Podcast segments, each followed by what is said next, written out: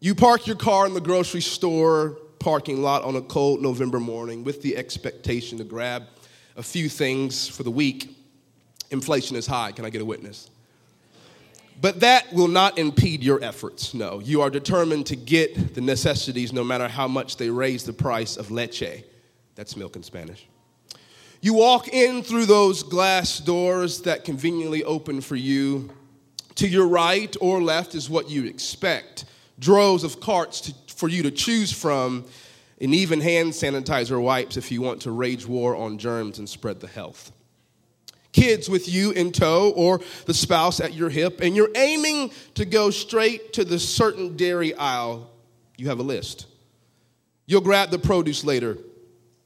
In your near view, you see a booth, the God forsaken place where you see an advertising sign of a company trying to sell you something with two mildly dressed associates with pure motives, of course, to sell you something that they believe you absolutely need. Anyone ever been there before?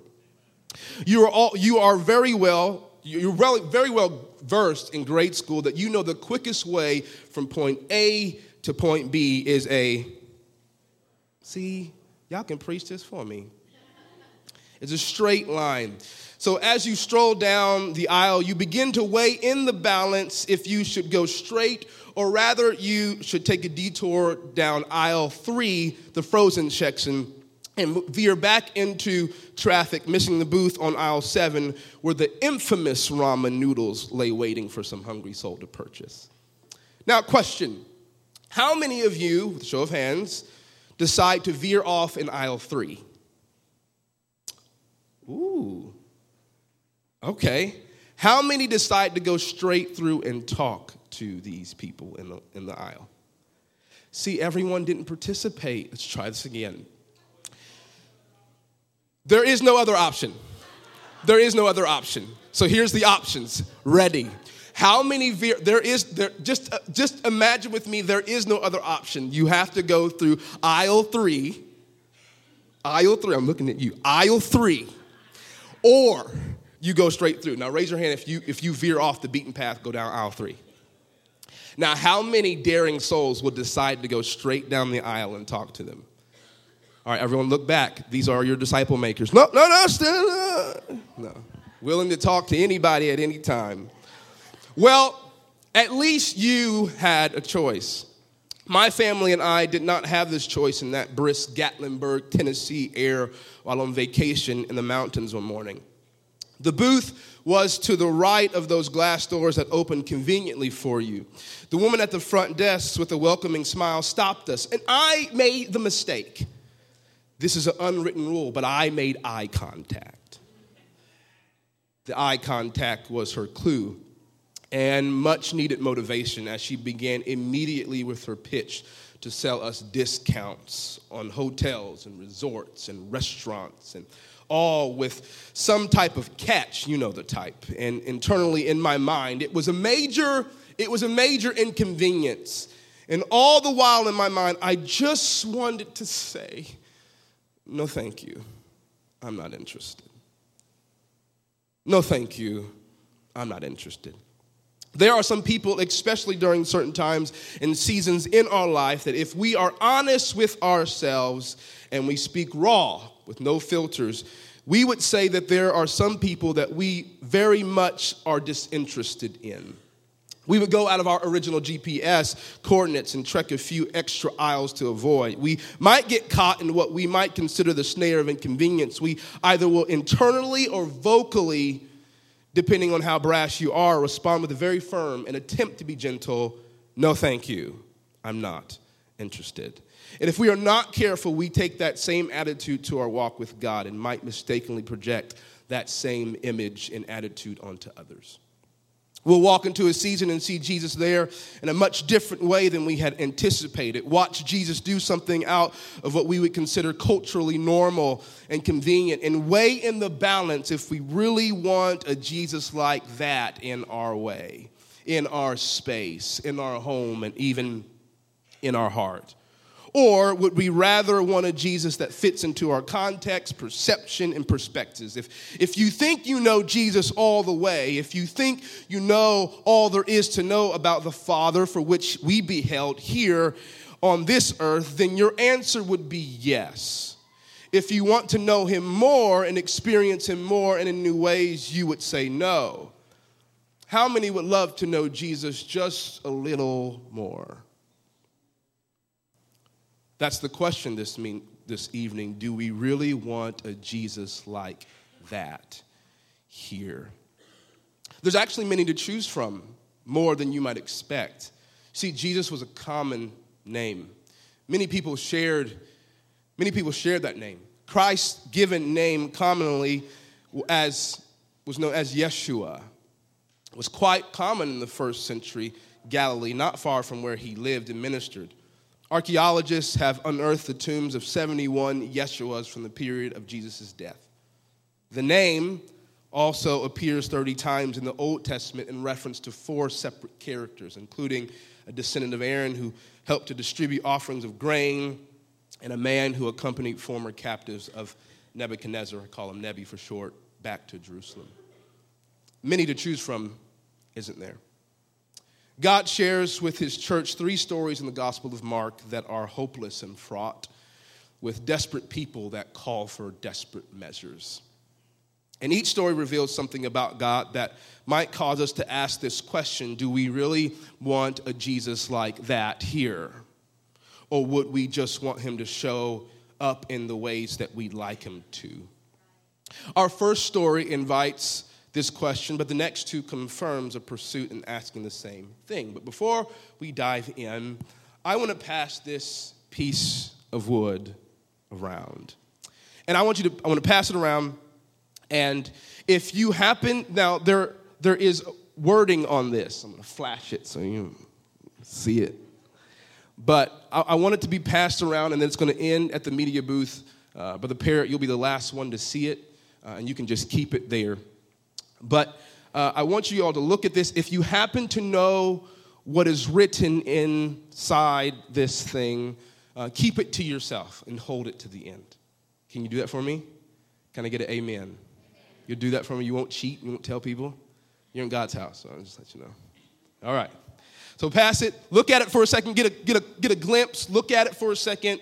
Um, and then while you're looking at that, still use your ears to listen to me. I'm going to read I'm going to read the text of Mark chapter 5 verse 1. I'm going to read a few verses down so you guys can get the context.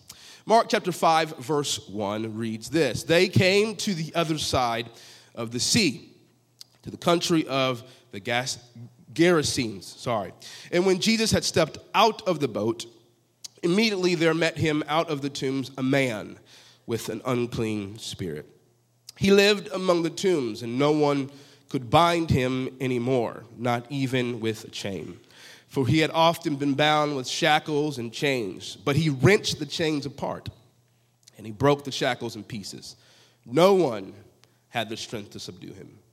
Night and day among the tombs and on the mountains, he was always crying out and cutting himself with stones.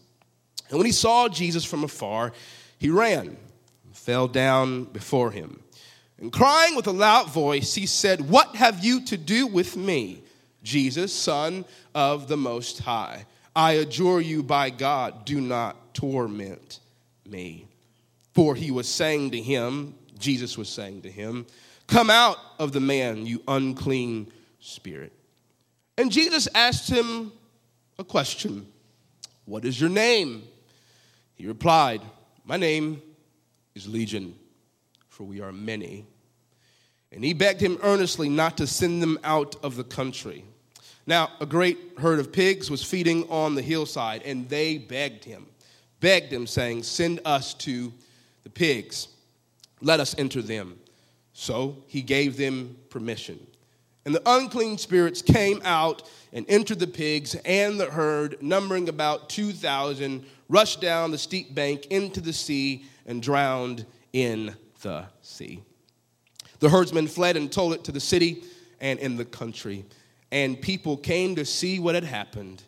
And they came to Jesus and saw the demon possessed man, the man who had had the legion, sitting there, clothed and in his right mind. And they were afraid. None of that makes sense. And those who had seen it described to them what had happened to the demon possessed man and to the pigs. And they began to beg, a lot of begging going on in this chapter. And they began to beg Jesus to depart from their region. The disciples and Jesus had recently crossed the sea after Jesus teaches about the sowers, the seeds, and the soil, and where the disciples witnessed Jesus as one to whom the seeds listen and obey. Before this passage, Jesus had insisted that they go across the sea.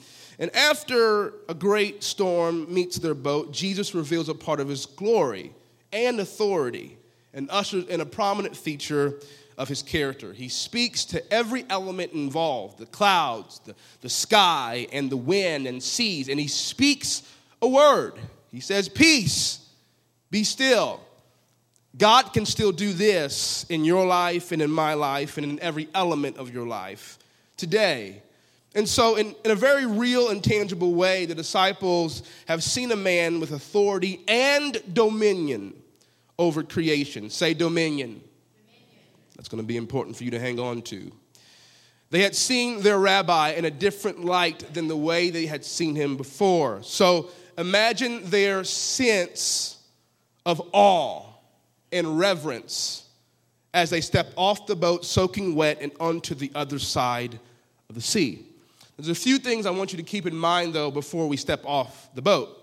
They're coming to the country called the Decapolis, Really, it was a grouping of small cities that historically we might equate them to an urban area, okay, a downtown of large areas, and they looked good. It was full of wealth, bless you, and wealth and beauty and good things, okay? It was a heavily populated Gentile area, an atmosphere both in people and in principle.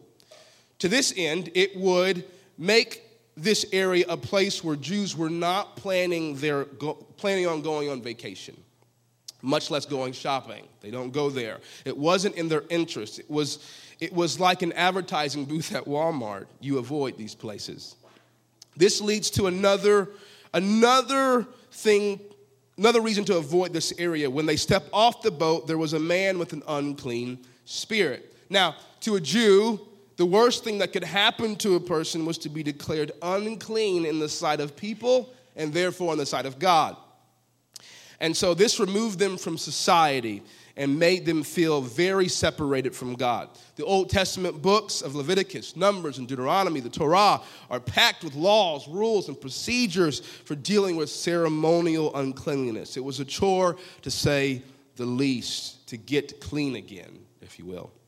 So please remember, as we go through this, that his disciples were all Jewish and that they would not have volunteered first to take the bus to go visit someone that was unclean. Again, this was the booth at Walmart. They'd rather go down aisle seven.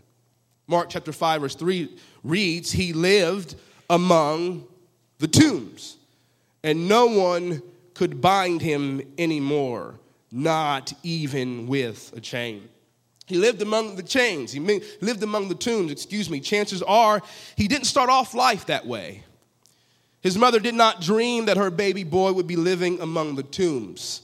But now we see him as an outsider in his respective town. He doesn't live in the city, he lives outside the city, on the city's edge, close enough to see when boats would arrive. He lives among the dead and yet appears to be living. He is the New Testament version of the walking dead, alive but dead behind the eyes. Only God knew the story of this man in full from birth until now. His life did not start at rock bottom, but here he is living among the tombs, and his contemporaries, the word of God explains, all they know to do is to keep him out of the city, bind him, and when that doesn't work, use heavier chains, ropes, and cords until eventually human strength or intellect alone is not enough to manage the situation. No more visits, no more attempts to help. Compassion fatigue has set in, and in the cries of this man go unanswered. And now these, these cries, day and night, the Bible says he cries all the time. day and night. And the Bible records the only records, but this, this annoying noise in the distance is what becomes common to those who live by. May we never resemble this city. He cried night and day, and I guarantee you it just got annoying. Or have we forgotten that Jesus told his disciples that we are a city on a hill that shines a light in a dark and demonic world? This man was always crying and always cutting himself. I wonder how many people there are in our community that may not vocalize it as much as this man as he wrestles with demons within. But I wonder how many internally are always crying and yearning to be restored, redeemed, and reconciled. They may wonder if their story is worthy of redemption. Jesus came and does something much different than the world had already offered. He did not come to bind the man, quiet his sorrows, and leave him to rot alive in the tombs. This is what human nature, when pushed furthest from their moral principles and Christ like character, will do. But Jesus came to bind the spirits that had him bound and loose the man to his purpose in the kingdom of God. There is a Jesus like that here, present in this room. You didn't get it, but you will. There is a Jesus like that here in this room right now. That's cute, but I'll continue. Jesus touches his sandals on the ground, and immediately the man in the tombs can sense that something and someone different had entered this side of the sea in their domain. He rushes to the place where Jesus is, lifts his voice, identifies who Jesus is as the Son of the Most High God, and then requests that Jesus not torment him. Meanwhile, at the exact same time, Jesus is commanding the spirits to come out of the man. And so, seeing this man's misery, Jesus asks a question that soon reveals the severity and hopelessness of this man's agony and pain. He convulses, I'm sure and replies that they are, with a capital L, legion, for they are many. Legion simply meant that more than one demon was residing inside. Many scholars talk about what it is, but if you'll reason with me, one demon's enough.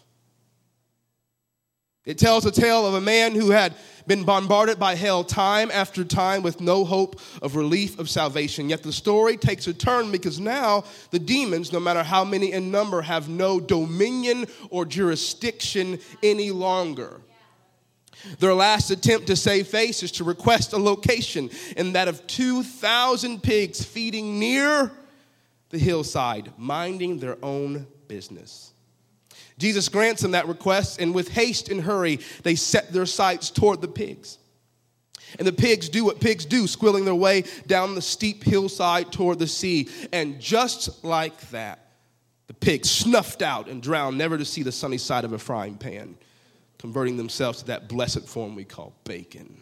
Gone. If you love bacon, say thank you, Jesus. If you love bacon and can't have it and wish you could, say thank you, Jesus. Okay, everybody can have bacon in here. Good. Tattletale herdsmen go and tell what the Greek historians referred to as the city state. This was a group of people that was in charge of creating a united front against ideologies that went against their culture, identity, and beliefs. This is the group that was coming. This is the mob that was coming. It wasn't just a random mob, though there, there might have been some one in there, but these were the elites. These were people that could make decisions. These are the people that had the authority to say, I don't want him here. I can see them now marching over the hill with their pitchforks and droves filled with curiosity, and whoever owned the pigs overcome with fury and anger. We live in a culture that will march and throw hate in anyone's direction the moment they mess with their stuff of culture, identity, and their own idealized agenda. We live in a generation that will cancel you when you mess with their stuff. The crowd, or should we say protester or mob, see the evidence of a man who just encountered the power of Jesus, sitting there in his right mind, clothed and talking sensibly. He was restored, healed, and set free from being bound, yet when they saw him, they were afraid. Now, Jesus, like the disciples in the boat coming across the sea, these were a people confronted by the presence of the holy. We just got done singing about how holy he was. See, when the holy is manifested in the midst of an unholy people, the only appropriate human response is dread. I'm going to say that again. When the holy is manifested in the midst of an unholy people, the only appropriate response is dread. But when the holy is manifested in the midst of a holy people, God people, the sheep of his, sheep of his pasture, sorry, the only appropriate human response is reverence and awe. Now, you might wonder, why the pigs? Why the pigs? They didn't hurt anybody. I they didn't hurt anybody. I mean, why? Why would you destroy a multitude of piglets? I mean, when I think of pigs, I think about Charlotte's Web and Winnie the Pooh's piglet. Docile creatures and sometimes not so docile. What do they ever do but give us excellent roast and, when done right, succulent barbecue? Am I in KC? Okay. I had an argument, never mind. Yeah, I had an argument with a, with a guy the other day who thought that North, what, where is he from? Help me, Lord. Where did he say he's from? Yeah, he said he was from North Carolina, and he said that they had better barbecue than we did. Dude, does anyone think that's true? She rose her hand. I won't say who it is. I won't say who it is. Now, bacon. Let's get back to bacon. Back to bacon. Now, before you, just like the crowd, get busted and disgusted of what Jesus did with bacon, though there's nothing like a good piece of medium bacon, not too crispy, not too softy, just right in the middle. Let's be reminded of the equation in front of us, though. That one man's soul restored and destined for purpose in the kingdom of God, minus 2,000 pigs, is well worth it. And it shares to us how valuable God views the redemption of a human soul. Jesus came and messed with their stuff for the sake of a soul. Do we really want a Jesus to come and mess with our stuff for the sake of a soul? Would we be okay with it?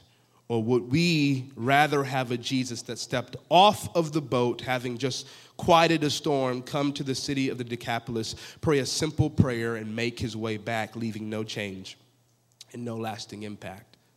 Do we really want a Jesus that will come to mess with our stuff here?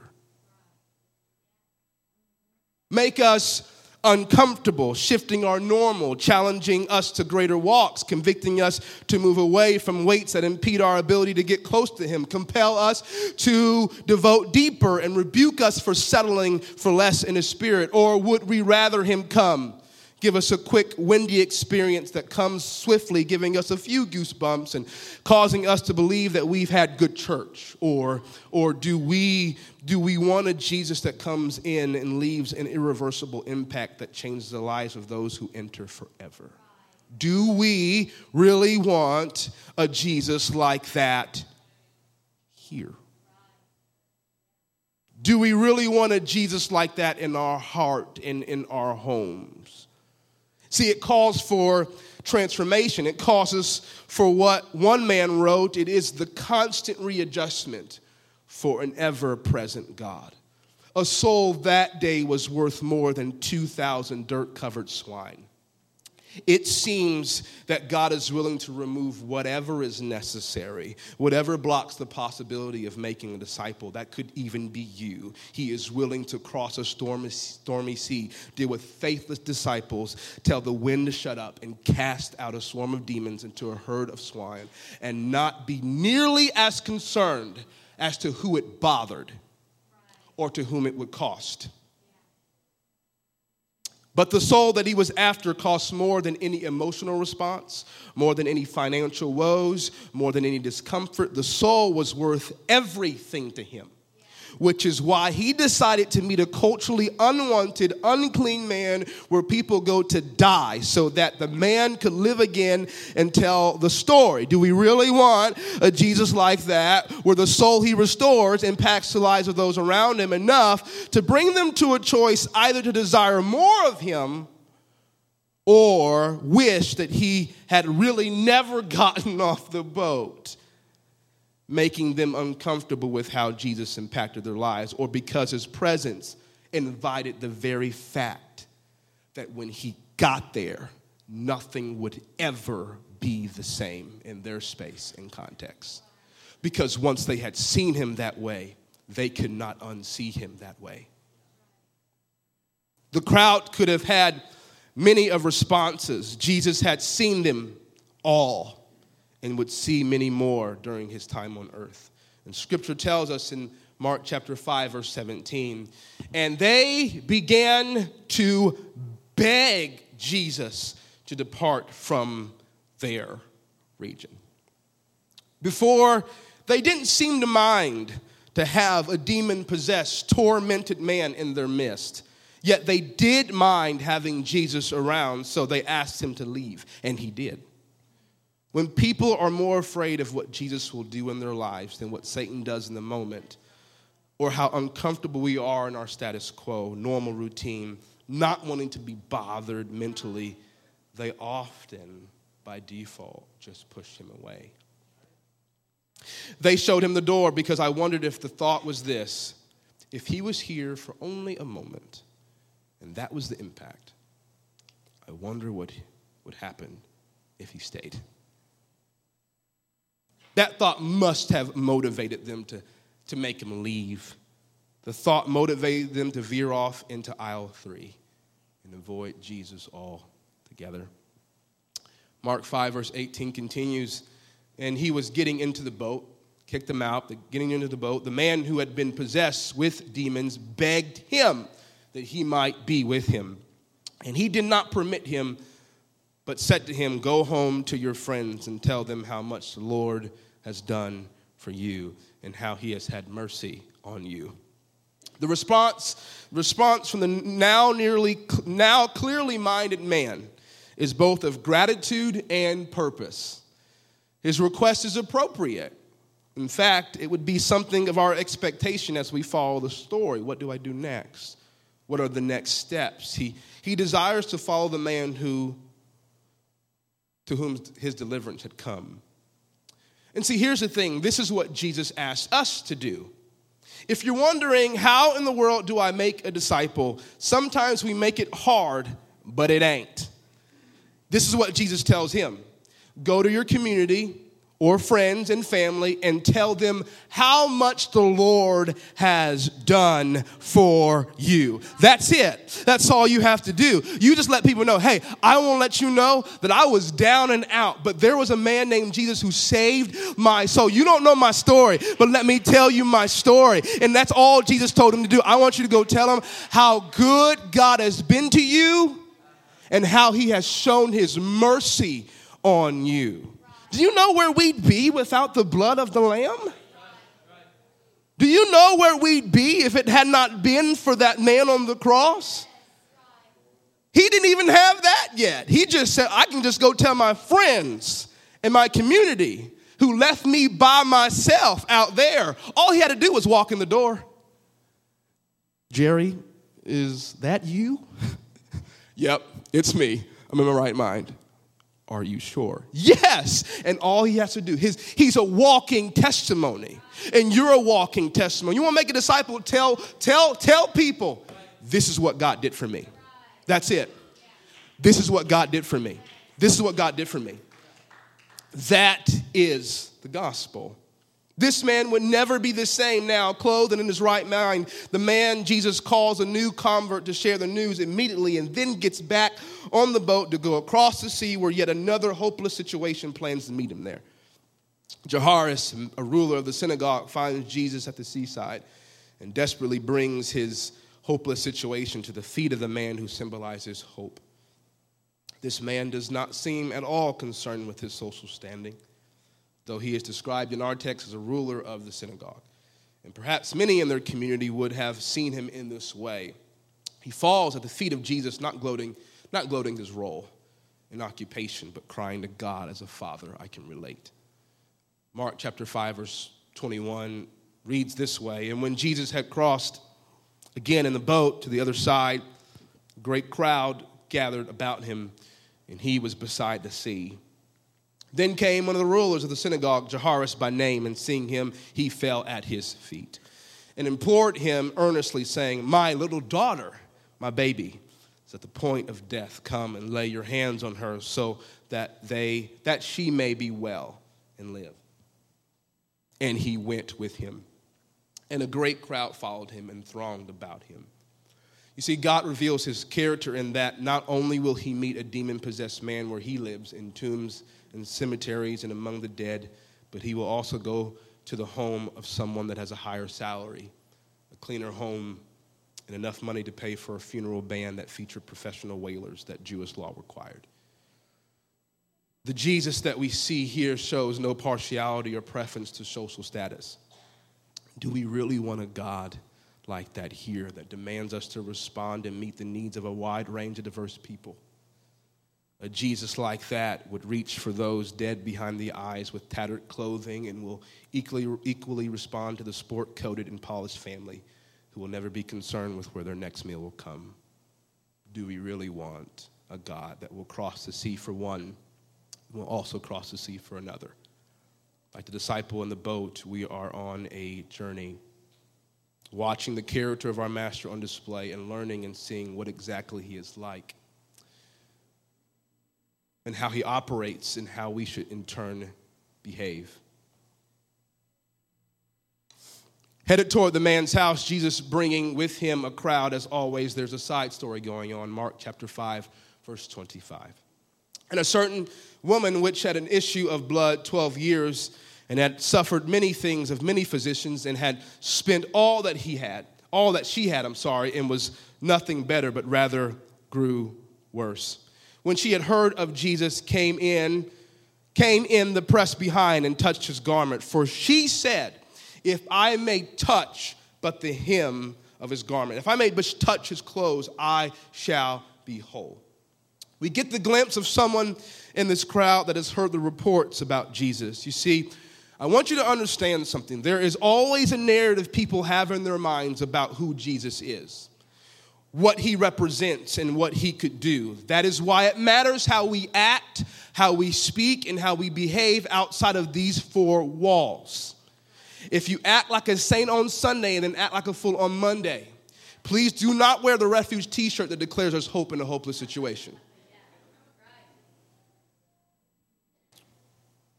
Because people may not believe you, and in turn, they may not believe the Jesus that you represent. It was the reports about Jesus that caused her to consider the possibility that Jesus could affect change in her story. I want people that I work with, live with in my immediate community to know that the Jesus that we have in our heart, home, and in this place matches the very reports that they've heard about him. That he can heal sickness, that he can mend marriages, that he can set free oppressed and depressed, that he has dominion over the demonic, that just that just as much as he reaches for us, when we reach to him, just because of his very nature, the person who reaches can be restored.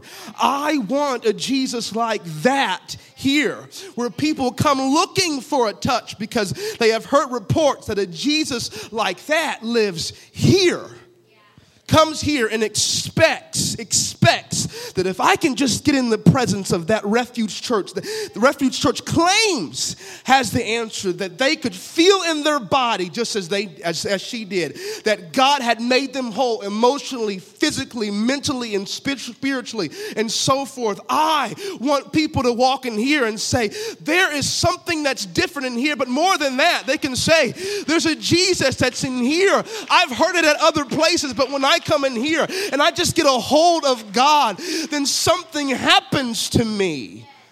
I, I, I, can't, I can't explain it. I can't attain it. Sorry. I, Jesus, your love so got me. I'm sorry. But I want that, don't you? Don't you want the reports to be, why are you here? I just heard that people get healed here. That's all I heard. What, what, what, I would love it. I would love it if the reason why people came didn't, wasn't because of social media, wasn't because of the website, wasn't because of any, I wanted, I want people to come to Refuge Church. I want people to come to church in general, but I wish people would come here and say, this is the place where Jesus resides, and I want to be there. This woman had gone from physician to physician. Let's just say she had gone from one place of care to another. Let's just say she had gone from one spiritual experience to another spiritual experience. And she went from one place to the next. Nothing got better, but only grew worse. But she had heard the reports about Jesus. Do we want a Jesus who was quite sensitive to those who are attempting to touch him? Are we okay with an interruption in our carefully planned services, though decency and order is appropriate? But are we okay? Or are we okay with God interrupting our day as He might be tugging on our heart that somebody is trying to touch Him? Instead of asking Him the question His disciples did, because this is what they said Well, what do you mean, Jesus? There are plenty of people pressing on you. This is a knee jerk response. We might ask this question Jesus, who is trying to get a hold of you? Who is struggling in the crowd of fans, not followers, to get in touch with you? Do we really want a Jesus that can tell the difference between those who are content with being just a part of the crowd, coming to watch, and those who come desperately attempting to touch the throne room of Jesus? I want a Jesus who can feel, who can sense, who can determine and interrupt and stop everything for one hopeless situation and soul. And can I let you in on a secret? He's wanting to do that every time we get here. Every time we come together. I, I know that he's, I know that there's moments when he's just walking on the crowd and there is someone here trying to touch him and I pray that we, as spirit filled believers, can be sensitive during those moments to see it and to help them navigate it. Mark chapter 5, verse 32, the Bible says, He looked around to see who had done it. Jesus looked around to see who it was. Jesus looks today to see who done it. Jesus is even looking this evening, just as he was looking for him. He turned was look, and was looking for her. There is a Jesus like that here. Here's something that when we look at the context of the story, we find out that there is something more going on that meets the eye, in our Western eye. Like Sherlock Holmes, we shall investigate. Why did Mark pin this down? In his wise, in his wise, in his wise, in his wisdom, he definitely pinned this down and but why did he put it in the middle of the story? And so this is what I this is what I propose. Just like it would have been against Jewish law to go near an unclean spirit, much less be around bacon, because pork was definitely off the menu for the Jewish people during those days. To touch a woman or to be touched by a woman that had a flow of blood was to be unclean. And to be unclean in a Jewish culture was a big deal and a large inconvenience. To touch a woman that was unclean in their day would be similar to someone coughing during the age of COVID. You remember that? You know that you know the looks people gave you? He's got it. He's got it. Stay away from me. Six feet. Six feet. You know what that was like. Anybody coughed at any time. mask. Where's your mask? I remember, I remember the amount of rules it took to get back to work if you had just happened to be on the phone with someone that had COVID. You know, you had to do all these PPE extra things to get back. This, this would have been the same thing. This woman was showing more than symptoms, rubbing up on everybody in the crowd, and she with, she with scandalous faith. I mean, the gall, really, of this woman to not be concerned about how everybody else will respond. She touched him, and now Jesus wants to know. Once he finds out, he has a decision to make after, he come, after she comes falling down at his feet, telling her the whole truth and nothing but the truth. Condemn her for touching him, how dare she, or congratulate her because of her faith. We see that Jesus, I think we all want here. He speaks peace to her and confirms what she already knew that she had been healed and that there was a Jesus that could be, that, that could be touched by the culturally untouchable and socially unacceptable. That's the kind of Jesus that I want here. Is there a Jesus like that here that would touch the socially un- unacceptable? Can there be a witness in the house? Is there a Jesus like that here? I got a witness over there, witness over there. Uh, for those who have experienced him in this way, Church of the Living God, is there a Jesus like that here? Jairus might shout with decibels that might make your ears cringe because his response to that question would be that of shriek of joy that proclaims that there is a Jesus that not only comes to the house but kicks out those who would dare laugh during his hopeless situation. But just before then, his daughter breathes her last breath, at least as much as those in the room can tell. No pulse, no heartbeat, nothing. I've been there before. To the girl, death has come. The proverbial, may he or she rest in peace, has been issued. But the commotion and chaos for everyone is greatly expressed, to say the least. Someone from the house bursts out of the house and heads toward the city. He must know the path Jairus would take and see him from afar. He arrives now in earshot of Jairus and now Jairus, like that family member waiting in the lobby of a hospital, awaiting news about the well being of their loved one, raises his heart in anticipation, trying to embrace, trying, sorry, trying to brace himself for the unthinkable. Probably for two possibilities the welcomed outcome that everything is okay, and the unthinkable tragedy ending a hopeless story. The messenger rips off the band aid. He's not really a good chaplain. He does not provide soft platitudes and empty words, four words that could stop any father and make any father drop down to his knees. Four words Your daughter is dead. The feeling I would imagine for Jairus is dread, and then follows up with the question I'm sure that's ringing in Jairus' ear why trouble the master any longer? What's the point? hope is lost. My backslidden family is not coming back. They're too far gone.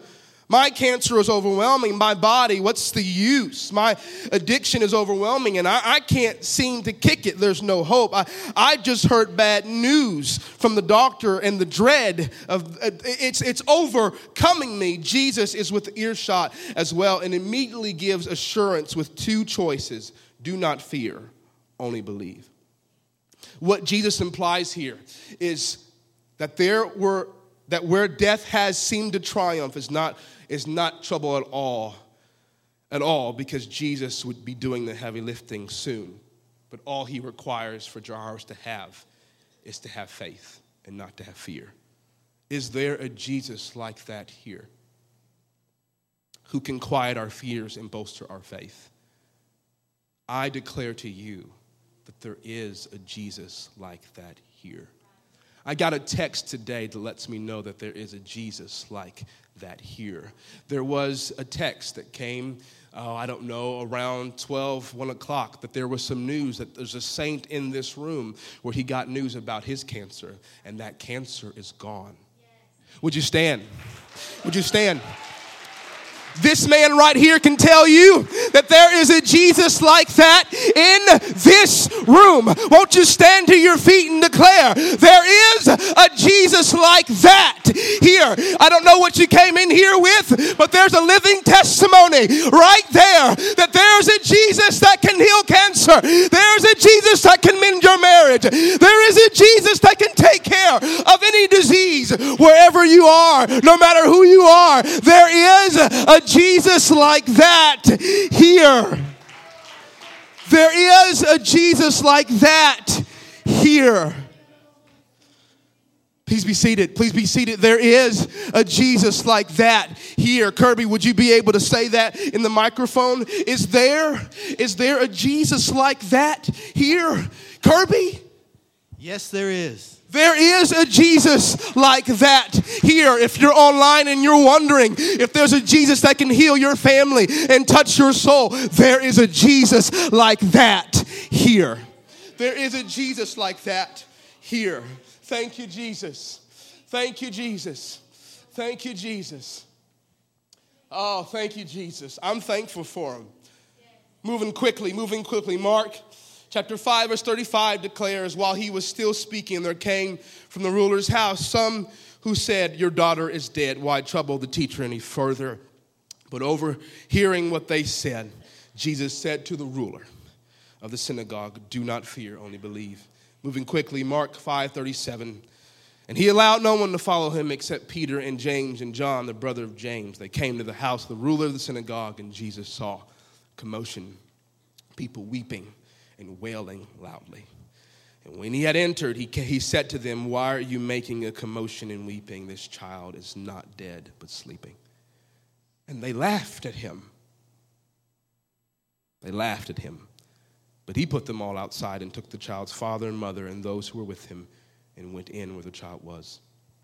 Jesus, from the crowded intersection with the woman now healed of her flow of blood, directs only three to continue to Jairus' house James, John, and Peter.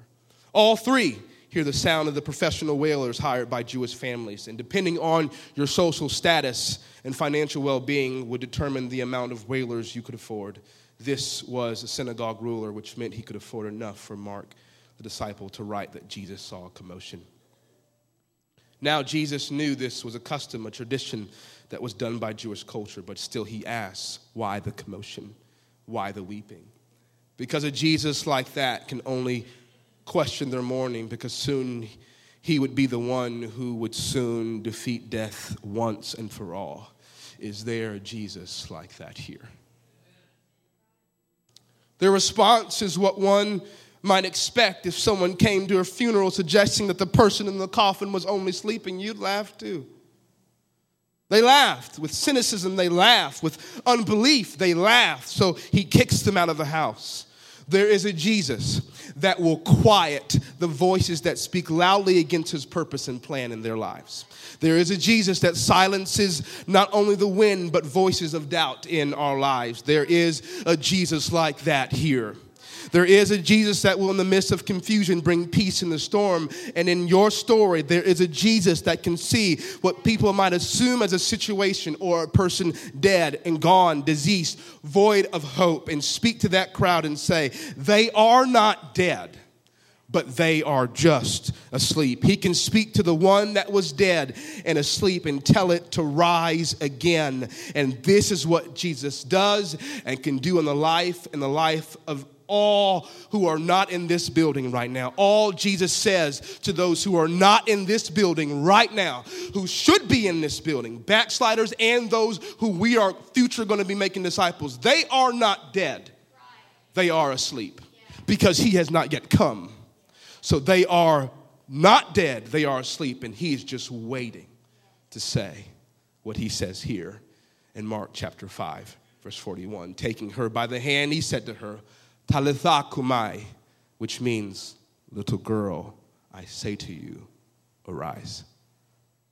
And immediately that girl got up and began walking, for she was 12 years of age, and they were immediately overcome with amazement. And Jesus commanded them to give her something to eat quickly. I think there's a spiritual application. This just came to me actually that when someone comes into the church immediately and they're babes, they need food right away. They need food right away. So the moment they come in, they need a Bible study, they need something to capture whatever just happened, hope just came. But Jesus tells the parents right away go feed her. Go feed her. So I feel to say that, just let you know that when a new babe comes into the church, let's feed him quickly. Let's feed them quickly because they're hungry. They're hungry. They're hungry. But why are they amazed? Why? Because a Jesus that brought the dead to life was there. Do you believe a Jesus like that walks among us? Can you confirm that a Jesus like that is in our midst?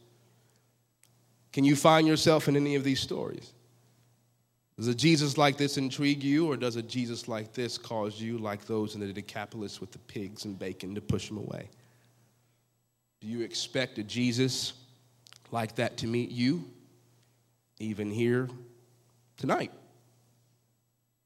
A Jesus like the one in Mark 5, the character and qualities of the very God who created the worlds with his words.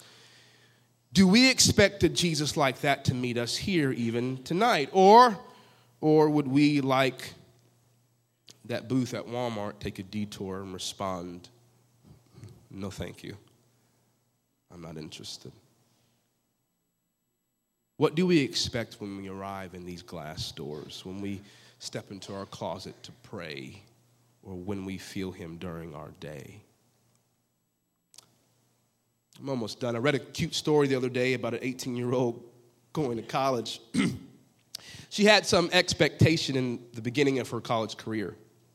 She said, I quote, I, I knew what I know what I wanted in a man, so I began to look for my white and shining armor on a white horse. At the beginning of her sophomore year, she said, I began to realize that the color of the horse was not that important. At the beginning of her junior year, she said, I thought, who needs armor? Besides, it just gets rusty. As senior year approached with limited prospects, she said, I decided to take the horse. The expectations are kind of going down, aren't they? What is the expectation on the Jesus we expect to show up when we get together? He's not like the other 70 or so in Jesus' day. Many people have stopped receiving miracles in their life because they're expector has expired. Maybe that's you. You come in this place and don't expect a Jesus like the one we found in Mark 5 today. And if we're honest with ourselves, we might take a detour because we know that when he has what he has to offer might cause a dramatic shift in our lifestyle in more sacrificial ways toward being more obedient to him. Raise again your expectation today. Let there be a renewed sense of Jesus we serve, and instead of pushing that Jesus away, invite him to come and stay. You see, you may have come into this room and didn't expect much. It's a Wednesday night. I get it. The Jesus you heard about sounded somewhat fictional and far fetched, maybe. Let me be the first to tell you that a Jesus that parts the waters is here. A Jesus that has the authority over creation is here. The Jesus that has dominion over demons is here. A Jesus that can raise what was dead in your life and make it new, is here. A Jesus that can take your sins, bury and wash them away when you are baptized in his name is here. And a Jesus that seeks to fill you with his spirit and have an overcoming life is here. I wonder if anybody tonight that believes that a Jesus like that is here. I need more than one witness from the Decapolis to declare that he is here. Every one of those spaces Jesus enters, there was resistance. Bottom line, there was resistance at the tomb, there was resistance in the crowd, there was resistance at the house. He cast out demons, removed bacon, stopped a crowd, and removed mourners. There's a Jesus who will step, stop at nothing for your miracle with the motivation for you to follow him and to get closer to him. There is a Jesus like that here. If you could throw that picture on the screen for me. Has anyone found out what it, what it is? How, how long did it take you to, to figure it out? Was it quick? Raise your hand if it took you a minute. How many didn't get it till I said it? You're better than me. There was a man that I met two weeks ago. He's on hospice, and he makes this for his family. And this is hanging in his house, and he wanted to give one to me. And he's there laying in the bed, and I, he says, Here, I want to give this to you. I said, Thank you. What is it? he says, Oh, you'll, you'll, you'll see. You don't see it? I said, No. And so I sat there and I looked at it. like this. Man. I looked at it sideways, front, front and back, and I just couldn't see it. But then I sat back far enough to see it, and then it went, oh my goodness. There it is. See, we fall into two dangers today, if you'll stand with me. We fall into two dangers. Two dangers. Because I'll tell you this, because now, now that you see it, you just can't unsee it now. You can't unsee what you've already saw. But we fall into two categories, and I want to I want to be clear. The danger is twofold for both the believer and the non-believer. Ready? Number one, you will not see him at all in his glory and grace, beauty and majesty and humility. If that's you today, I want you to know there's a Jesus like that here. But now I speak to those who have seen and experienced him before. What we do, what I have done, what I am guilty of, we will downgrade him to a Jesus that we've experienced in the past but not a Jesus we can experience anew and afresh in the future, here and now. He becomes this sort of historical Jesus, only found in the past or the dust bunnied in between the pages of the Bible.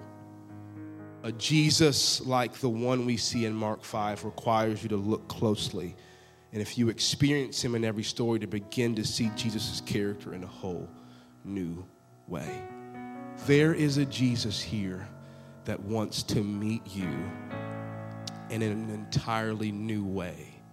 And if we begin, hear me, if we begin to come here and expect that we know everything about who He is and to go about it the same way, then the people that come will, ex- will experience Him in the exact same way.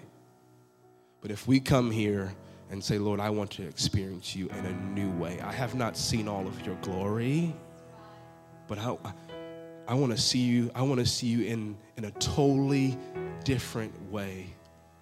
So if you want to find a Jesus like that here, something new, the Bible says he's doing a new thing. And he can do a new thing in your life today and he did a new thing in, in Kirby's life today. There is, there is a Jesus like that here. Would you find a place either in your heart or in this front place and say, Lord, I want to meet that same Jesus. And I want to meet him in a totally, totally different way. Because there is, there is a Jesus like that here. You fill in the blank. There is a Jesus like he can he can take care of my disease. He can take care of my son. He can take care of my finance. There is a Jesus like that here to experience him fresh and anew again. For next few minutes, why don't we experience him in just a whole new way because there is there's a Jesus like that.